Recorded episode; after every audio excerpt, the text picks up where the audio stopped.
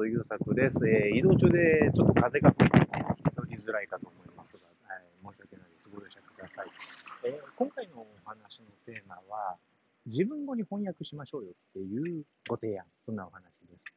音楽を僕ずっとやってきたわけなんだけど、特にね、歌とか表現にまつわることについて、なんかね、音楽をやってきている超先輩方って、ものすごく指導の言葉が曖昧な気になることが多いなってずっと思ってたんですよね。例えばよく使われるところだと、力を抜きなさい、肩の力を抜きなさい、脱力しなさいっていう指導の言葉があるでしょ。で、どうしたら力抜けるんですかっていう問いに対して、明確な答えをくれる人って相当少ないんですよ。ていうか、音楽畑の人で、具体的な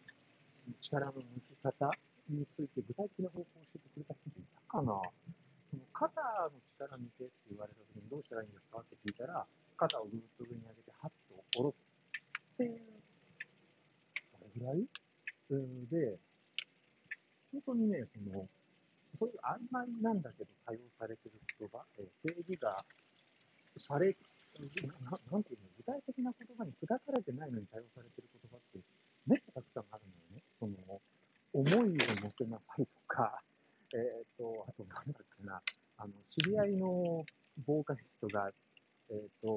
バンドのリーダーに言われてふざけんなって怒ってたのか、もっと壮大に歌えとか、壮大に歌えって言われてもね、なんかまあ、そういうことで、すごく抽象的な言葉が曲がり通っている。で、その抽象的な言葉に対して、言いたいことは分かってくるんですけど、どうすればそれが叶うのかということの説明がないとめっちゃ多いでしょ。そこに対してね、自分なりの答えを見つけていこうよっていう話なんですよ。誰も教えてくれないわけだから。で、極力僕はもう、自分が発達障害っていうのもあって、具体的じゃない指示って全然受け入れられないんですよね。で、具体的じゃないっていうのも、具体のレベルもいろいろありますが、僕が理解できるぐらい、粒の細かい、もうちょっと言うと小学生でも分かるような、分かりやすい言葉に砕かれてないと分かんないんですよ、私。地頭弱いのでね。だから、一生懸命砕いてきたんですよ。で、あるいは、砕きの粒度がある程度大きくても理解できるように、本当は頑張ってるんですよね。だから、そんなふうに、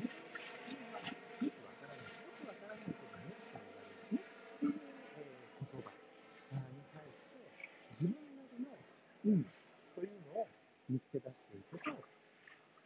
んていうの、というよりもっと大きい感じで、歌うということが楽しくなったり、演奏するということが楽しくなったりということが、そういうんじゃないかなって思ってるわけなんですけど、なので、そういうことをやってみてはどうでしょうっていうお話なんですけど、じゃあ具体的にどういうことかっていうと、さっき例に出した力を抜きなさいっていうお話。で、力を抜くということについては、あるプロセスを踏めば、結果的に力が抜けた状態になるというものが、僕の中にはあるんですよ。で、それはどういうものかというと、まず、具体的が、ふわっと上に上がる。数字が必要なら1センチでも2センチでもいいんだけれど、ふわっと具体的が上に上がることができます。で、上に上がった具体的が、前に進む、あるいは前に進むと思うので、それがね、どんなことが起こるかっていうと、頭蓋骨が脊椎を上からぐっと押さえつけてた力が解放されるんですよ。頭蓋骨が上に行くわけだからね。そして、僕ら日本人ってね、気をつけ文化、前に習い文化があるから、気をつけってやったときにね、実は体って後ろに少し反ってるんですよね。だから背筋を正せって学校の先生とか、もしかしたら職場で言われたかもしれないんだけれど、で、背筋を正せ、気をつけの姿勢って、あれ、まっすぐじゃないんですよ。全体を出して、後ろに反っちゃってるん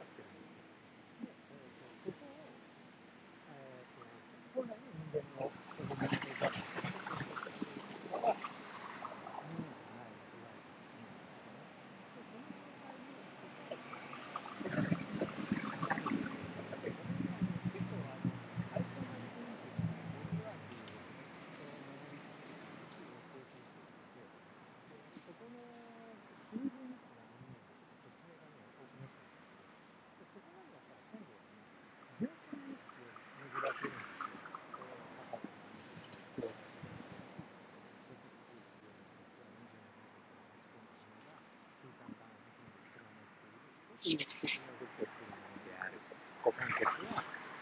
と低いとこ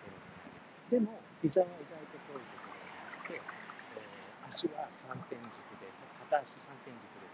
で立っていて、虚骨は意外と長いとかね、まあ、そういうこう体本来の本の骨、それから余裕があれば筋肉っていうところで、僕らの体ってこうだよねとか、結構ちっちゃく見積もっちゃうんですよ、僕ら自分の体を。で、危ないなとか緊張したりすると、さらにその自分の体の見積もりが小さくなるので、僕らの体は自分が思った通りの動きをしよう、思った通りの形になろうとしてくれちゃうんですよね。そのようにできてるんですよ。だから、例えば歌を歌っていて、うまくいかない、うまくいけない、緊張してきて不安になったらどうなるかっていうと、体って縮んで、縮んで体って筋肉が緊張している状態になっていちゃうんです。筋肉が緊張すると、細かな長さを思い出しなさい、脱力しましょうっていう、コマンドは僕らの脳が受け付けない。僕らの体の長さを思い出そうよ。僕らの関節の穏やかさ、緩やかさっていうのを思い出そうよ。僕らの体の筋の理想的な強化されている、すごくしなやかで長いものなんだっていうことを思い出そうよ。そういうことを自分に語りかけていくんですね。そういうことをするとね、冒頭に戻ると、頭がふわりと上に上がって少しだけ前に進む。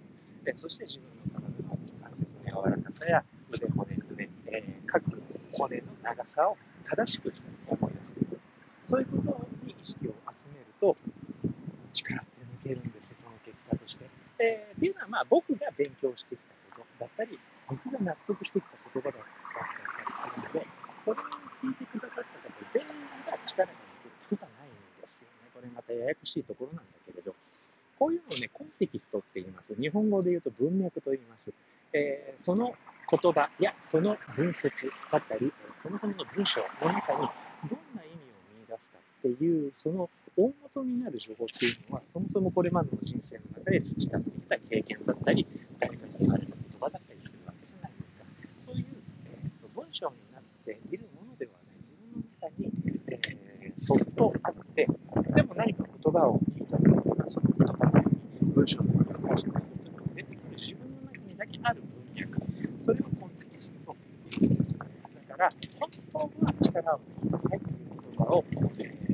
たにこれまで指導してきてくれた先輩方は、あなたの中にあるコンテキストがどんなものかなということに気を配りながら、言葉を選ぶということをした方が良かったです。しなきゃいけなかったことまでは言わないです。めちゃくちゃ難しいことだから、これって。だけど、そこは何て言うんだろう、誤解を恐れずに言うと、誰かすごい人育てちゃったりとか、そもそもその人自身がものすごく優秀な歌い手さんだったりすると、案外許されちゃったりするんですよね。っていう、まあ、ところもあったりして、幸いなのか残念なのか分かんないけど、僕は優秀なミュージシャンでもなければ、なんかこう世に出て大活躍をしているという方に指導させていただいたという経験もないので、一生懸命その辺もね、砕いて言葉を砕いて、で自分にフィットする形に砕くだけじゃなくて、目の前にいる生徒さんに